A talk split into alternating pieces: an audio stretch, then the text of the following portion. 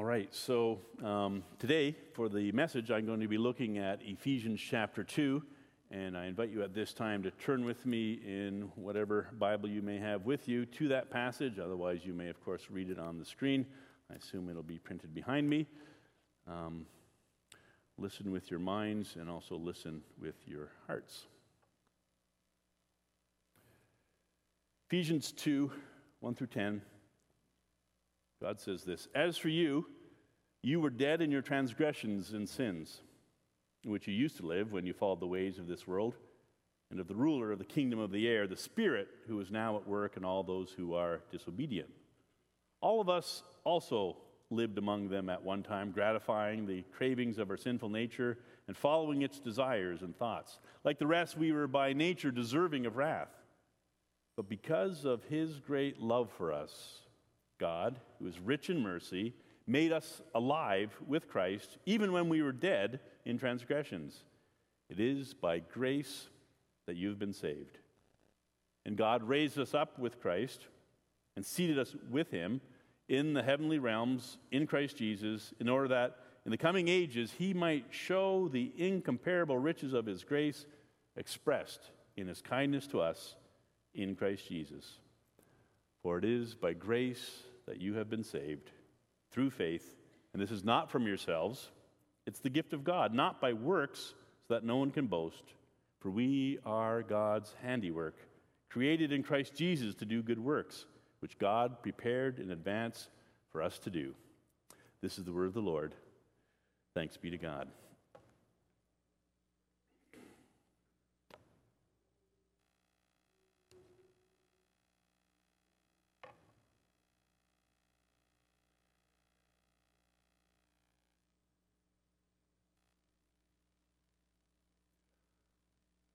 All right, you got me on the screen. Now how do I get me on the screen? There you go. Sorry, the technology is just a little bit beyond me at all times, it seems. Today we are going to talk about labors of love. It's Labor Day, and as um, in my mind, Labor Day is always sort of that transition kind of a time where we look back on summer and look forward to the, the fall and in the church context to the ministry season. And um, at the same time, I want to sort of use this as a transition sermon from the summer series, which was about basics, back to the basics. And the basic I want to talk about today, I would say again, is grace. I remember I had a conversation with Bert Whitfoot, the uh, former editor of Christian Courier, the late Bert Whitfoot, and we were talking about Re- Reformation Day and, and how we handle that on in as the church. And he said, should we Do we still need to preach, it's by grace that you've been saved? He says, don't we know that already? And I thought and I said, I think we, we know it, but we need to keep hearing those basics, especially that basic, so that it continues to penetrate our soul and challenge actually the way we function, to move it from our head into the depths of our hearts. And so today we're going to talk about grace and works in the context of Labor Day, and the work that we do, the work of ministry, as well as the work of school and the work of, of our jobs. Um, that's what we'll look at together today. Basics can be so familiar that we miss their power. There's a few times in this passage, as I unfold it before you today, that I'm going to try and point out to you that what is being said here in this rather familiar passage, especially that refrain, but it's by grace that you've been saved. Um, there's lines in here that, that are kind of shocking and that, that kind of push us into a place that I don't think we, we naturally always live. And so, um, again, the reason to go back to basics is because those basics, we get so used to hearing them. Well, last week's sermon by Pastor Peter, every Sunday I use that exact passage to preach or to give the blessing at the end of the service, and you're going to see how his sermon introduced me, no, influenced me um, as I give the blessing today. So that's just a hang on till the end of the service. Look forward to that. We can look at basics and be so used to them that we miss some of their power. So one of the things that strikes me is, as I read Ephesians two, verse one through ten, as I did, that it feeds this tendency that I believe we have of starting with our sinfulness, right? And as I think I've said to you before, I will remind you again, The verses and chapters in the Bible were not written by Paul when he was writing this letter, right? He writes letters just like you and I do. You start with dear so-and-so, you write your letter, and you say, yours truly. Most of you, I don't believe, write number one, point one, point two, point three. Right? You just write the whole letter. That's how these were written. And so the fact that this begins chapter two was the decision of somebody who thought this will be easier for us to find our place in the Bible. It is very handy for that, so I can tell you, turn to Ephesians two. But it misses the fact that there's a prelude to chapter two. And if we just start here, we start with, as for you, you were dead in your transgressions and sins. And it, it's my experience often in, in, in the church that we identify ourselves as sinners, right? It's not hard to get people to be very aware of what's broken in their lives and to identify themselves in terms of, I'm still struggling with this, I'm struggling with this. And I want to suggest to you that though you definitely need to be aware of those things, and I don't think that's a challenge for most people, whether we talk about it or not, most of us are deeply aware of what's not going well in our lives. Your identity is actually what comes in chapter one. The context of sin is always God and his good creation plan. Paul starts his letter, praise be to the God and Father of our Lord Jesus Christ, who has blessed us in the heavenly realms with every spiritual blessing in Christ, for he chose us in him before the creation of the world. And so when we get to chapter two and it says, and it talks about our, our brokenness and our depravity and the craving of the flesh and all those parts that are part of our sinful lives, that's always understood in the context of, but God has this incredible plan for you, and since he's all-powerful, he's going to make it happen in his way, in his time, a bit confusing to us sometimes. It will happen, and it will be good. But yes, right now, be aware you're dealing with the brokenness in your life. You see the difference in that um, dynamic. Repugnant, wrought, resurrected. I do like alliteration, by the way, in case you haven't noticed. It's always fun if you can make three words start with the same letter, in my world anyways. Humor me. Like the rest, we were by nature deserving of wrath. That's the brokenness aspect again. But because of his great love for us, God who is rich in mercy, God who is defined as love and compassion and grace. He made us alive with Christ even when we were dead in transgressions, right? And that, again, this is a very basic theological understanding, which I believe bears repeating on a regular basis.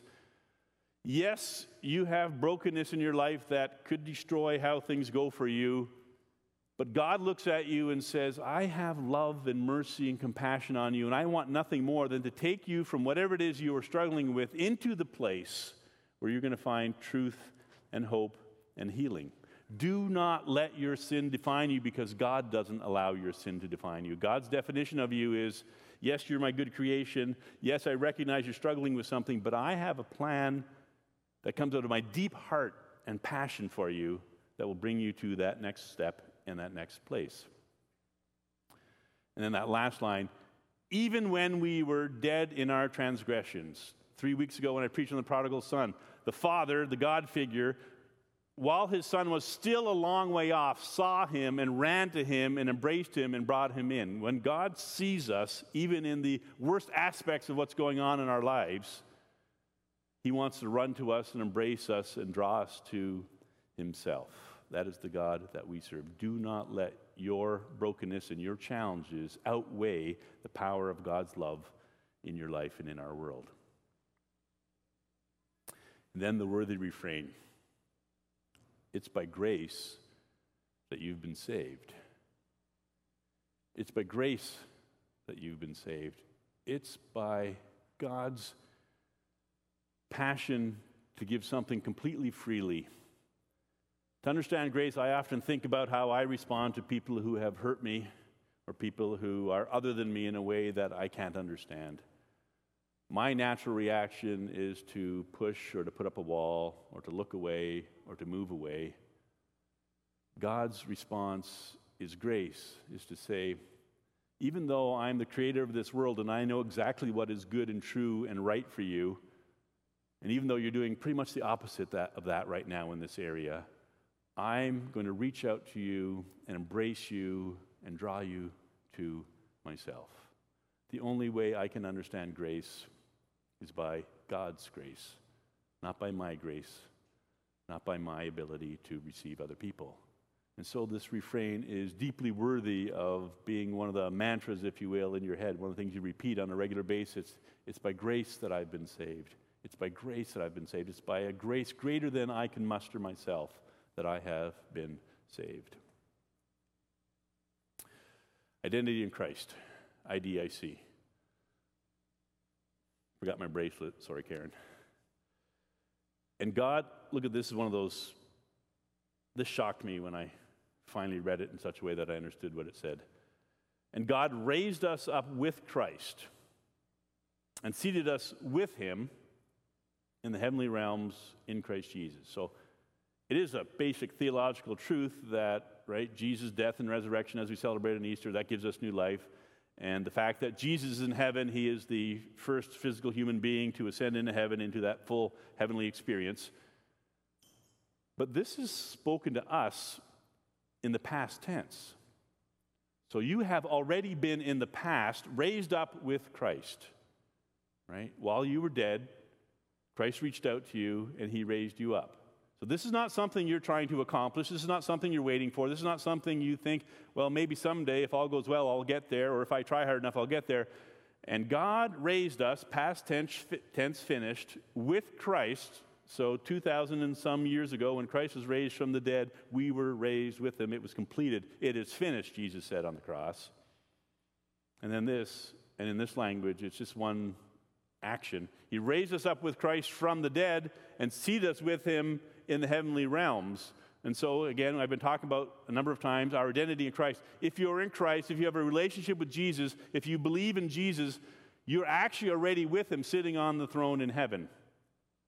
That's what the Bible teaches. Heaven isn't that thing we hope to earn and hope to receive after we die.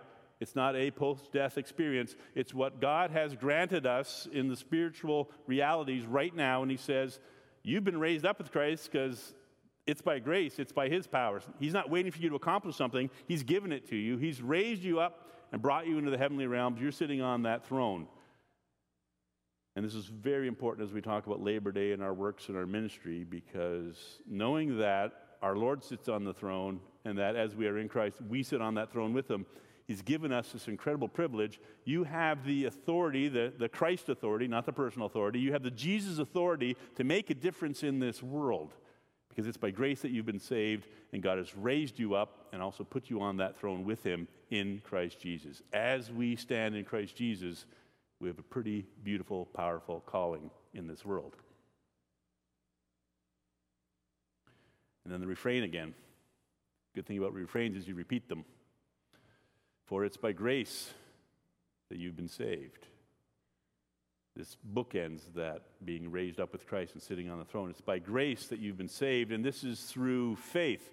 It's through that trusting, and, and even that trusting, because often what it comes down to is we will say you have to have faith, right? As if somehow you need to muster up or produce inside of yourself this ability to believe that these things are true. And often people come to me and go, yeah, I believe a lot of it, but this one, I really struggle with that. And, and in my mind, that's exactly what faith is. It's, it's me going, God, I want to believe in you. I see that there's no better picture for this world than following you. I believe, but help my unbelief, as the man says in Mark nine. I believe, but I can't make this faith happen by myself. I trust God, but there's a whole lot of stuff that I can't explain. I'm assuming this week I will be conducting a funeral for Jenny Enkilar. And every time we stand at a graveside, I can feel the faith questions sitting around me, even if people don't ask them to me. How can this be? And I always hearken back to the loss of my father many, many years ago. And sitting there and wondering, God, what? What is this? This is horrible. This is painful. And just having this sense of Jesus saying to me, yes, but I'm with you. Yes, but I'm with you. And personally for me, that was the start of the depth of my faith journey, is God showing me in some strange, powerful, spiritual way, I'm with you even in that moment. It doesn't make sense. It doesn't explain. It doesn't fix. But it gives me the ability to keep on going through faith. And this is not from yourselves, right? It's by grace. We don't produce that faith. It's something that God implants in us. It's the gift of God. And that mystery, that mystery makes church challenging. We want church to be really clear, right? People who do these things and believe these four things, they're in, and people who don't, they're out. But this whole gift of God thing makes this a whole lot messier for us, and I'm sorry if that's difficult for you, but it's so important to hang on to. If it's by grace and faith is something produced by God as a gift, then the one thing we don't know is who's in and who's out and exactly how this works. We've got some hints. We've got some good ideas. We've got some great traditions. It makes a lot of sense that if you get this, you're living into a world where you're gathering like this and also going out and doing these things in this world. But that final question of how exactly does faith work? That's the mystery. God has this incredible ability to use people who we most suspect he's not going to use. I've seen that so many times in my life where I think, no, you, sir or ma'am, are in a category which I'm pretty sure is far from God. And then they say something which makes me stop and think and pray and reflect on who God is in my life. And I'm thinking, God, you are amazing. You have this incredible ability to use the least and the most unlikely, just actually, as you said, you would through Jesus Christ. It's a gift of God. It's a powerful mystery, and it's a beautiful thing. So there's the danger of what we do, because it says, not by works so that no one can boast. And again, from three weeks ago, the older son, we recognize that a lot of us have older son tendencies in us, that we've worked really hard for God and his world and in the church, and we've lived a pretty good life, and we're thinking, God, you kind of owe me this, and we sometimes even slip into that kind of language. The church owes me this because I've contributed to it.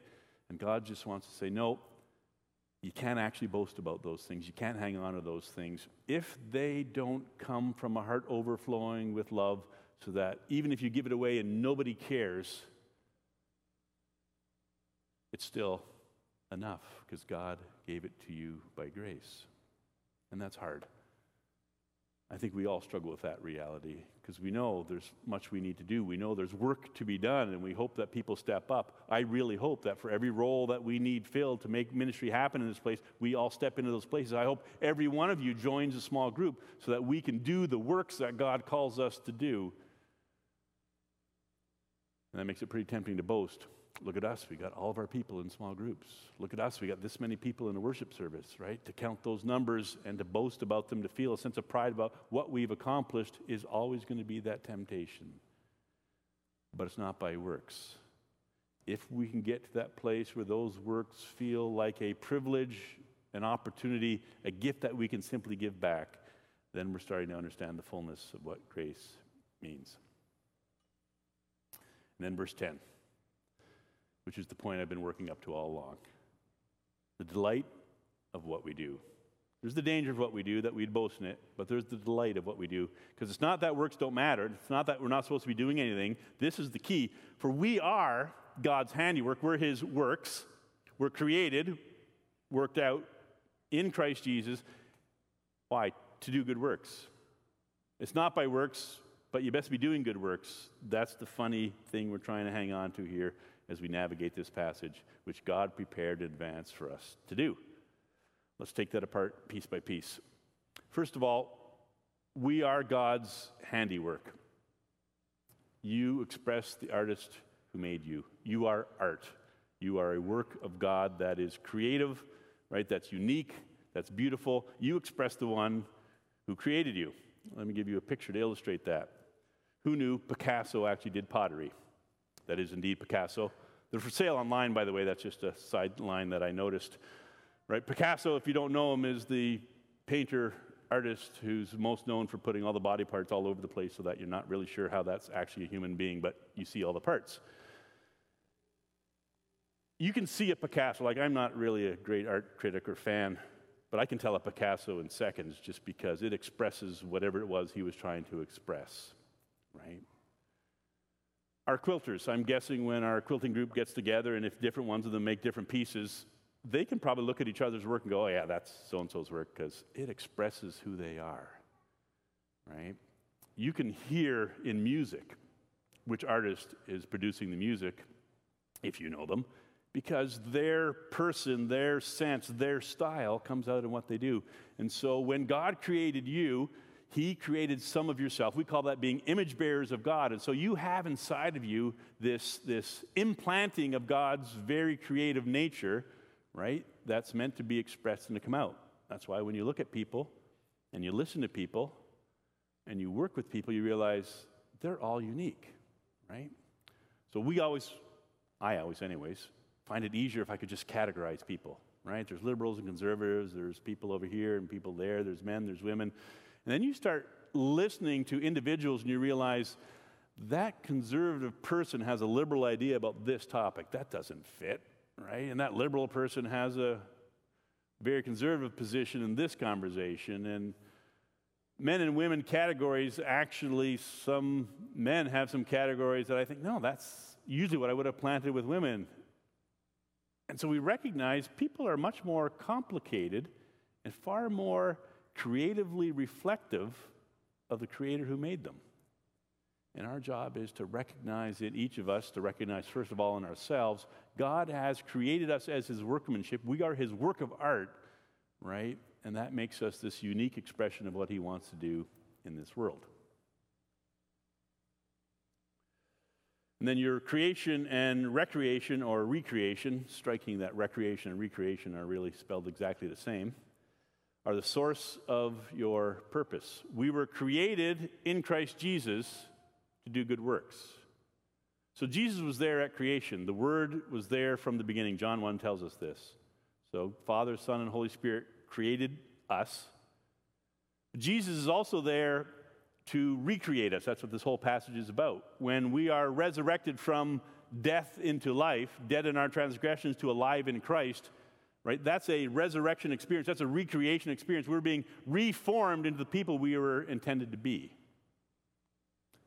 I've walked with people whose life has broken them enough, or their brokenness has broken them enough, that part of who they really are has not been able to come out. And when they are healed in Jesus Christ, when their when their soul gets back in tune with what God's will is for their life, they start to blossom. They start to be able to do things that they never thought they were able to do before. We are recreated in Christ Jesus to be the true creation we were meant to be in the first place, all for the purpose of being able to do the good works, the good opportunities that He calls us to do. This is a repurposed table. Those are, can you see that they're from Coca-Cola's boxes? Don't drink Coke. Okay, they get enough advertising. I'm not trying to advertise for Coke. It's just the best picture I could find. So recreated, somebody had an extra two by two or whatever that is, made some legs, had some plexiglass. They unfortunately took some shells away from the beach, which apparently you're not supposed to do, right? And they used some old Coke boxes, and they made a table out of this. They took stuff that a lot of people would have thought was junk or something you leave in your closet, and they made something useful and purposeful out of it. God's plan with us is to take whatever we might think is junk in us and say, I have a purpose for that. I'm going to make beauty out of that. I'm going to make function out of that. I'm going to give you an opportunity to serve out of all that I've given you. And so then we enter into God's lessons plan. You're welcome, all you teachers out there who get to start making lesson plans for Tuesday. If you're a student and you enter the classroom, you may not know it, but what's happening is there's a lesson plan made by your teacher which outlines exactly what's going to happen, hopefully, in that, in that experience. Right? And you enter into what they've already crafted before you. God has a lesson plan for our lives, right? God has this trajectory for us where He says, I need you to learn these things, and some of it will be through joy and celebration. Some of it will be through tough experiences, but I've got this lesson plan for you. I have prepared in advance something for you to enter into. And that prepared in advance is, is helpful, um, particularly if we don't think of it as fatalism, right? Sometimes we take God's pre-knowledge of what's going on, and we say, well, God's got this. He's going to work it all out for us. I'm just going to live my life, and it doesn't matter because He's going to make it happen the way He wants to. Yeah, no, not quite. It's more of a dance. It's more of a cooperation. It's more of a, God has a lesson plan, and as every teacher knows, if you don't follow the lesson plan, you don't learn the lesson, right? If you don't engage the way you're meant to, it becomes a different kind of a lesson, the one where you're probably under some sort of discipline. God has prepared in advance all kinds of things that He sees us doing. So it's probably helpful to think of our lives as, how do I look around me in my life, in my experiences, and wonder, what does God have in store for me? So on Saturday, yesterday, yesterday was Saturday, we went for a prayer walk, a group of us. And as we walk through the town here, one of my questions anyways is always, I wonder what God's saying to me as I walk. So I don't come with pre-planned prayers. I come with, oh, I'm looking at a bank. I'm going to pray about economics. I'm looking at stores. I'm going to talk about those interchanges. I'm looking at houses. I'm going to pray for people. So what is God doing around you that he is prepared for you to see? And you didn't know till you got there because you walk into something, you see what's going on. What is God saying to you? And what is he calling you to in relationships? So for example, we're going to be talking about neighboring. And as I neighbor, I have this plan that I'm going to know all of these people and I'm going to get to know their names. But if somebody is never outside when I'm outside in front of my house, how am I going to get to know their name? God says, no, I'll tell you who you're going to see. So I think, oh, I like these people. I'm going to build a relationship with them. But every time I go outside, it's this person who's out and I learn their name and they talk with me and I start a relationship with them. God has prepared in advance, Eric, this is your mission. I'm giving that to you. Listen. Watch, it's been prepared, and follow, right? We don't know ahead of time everything God has prepared for us. We enter in to where God has gone before us. So, what are the good works God has prepared for you and prepared you for? I can't apply this to each of your lives for you. This is the work we need to do. This is why we highly encourage you to be in small groups, because these kinds of questions, when you talk about it out loud with another person, it helps you articulate and sense and understand, I think God's calling me to that relationship. I think God's calling me into this conversation. I think God's calling me to help out with the gleaners. I think God's helping me to join the prayer ministry. Whatever it is that you sense God saying, allow the community to hold you accountable, to encourage you, to listen to you, and to prompt you into what God has in store for you. For we are God's workmanship. We've been created in Christ Jesus to do good works, which he has prepared in advance for us to do. May we find our joy and our peace in that way. Let us pray. Lord Jesus Christ, thank you that we are your creation. Thank you for the amazing and beautiful and wonderful and fascinating people all around us in this community and in our broader community. Thank you for the plans that you have in store. Thank you that you don't see us primarily for what is broken and sinful in our lives, but that you see us for what you want us to be. And so we pray, Lord Jesus, that you would call out of us our true created self, our true purpose, that you'd give us opportunity to discover that and to enter in and to find that place of peace. And Lord, help us to dare, when we're not feeling that peace, to reach out to another, to you, and to ask you to guide us and to shape us and to lead us into that place. Guide us, we pray, in Jesus' holy name. Amen.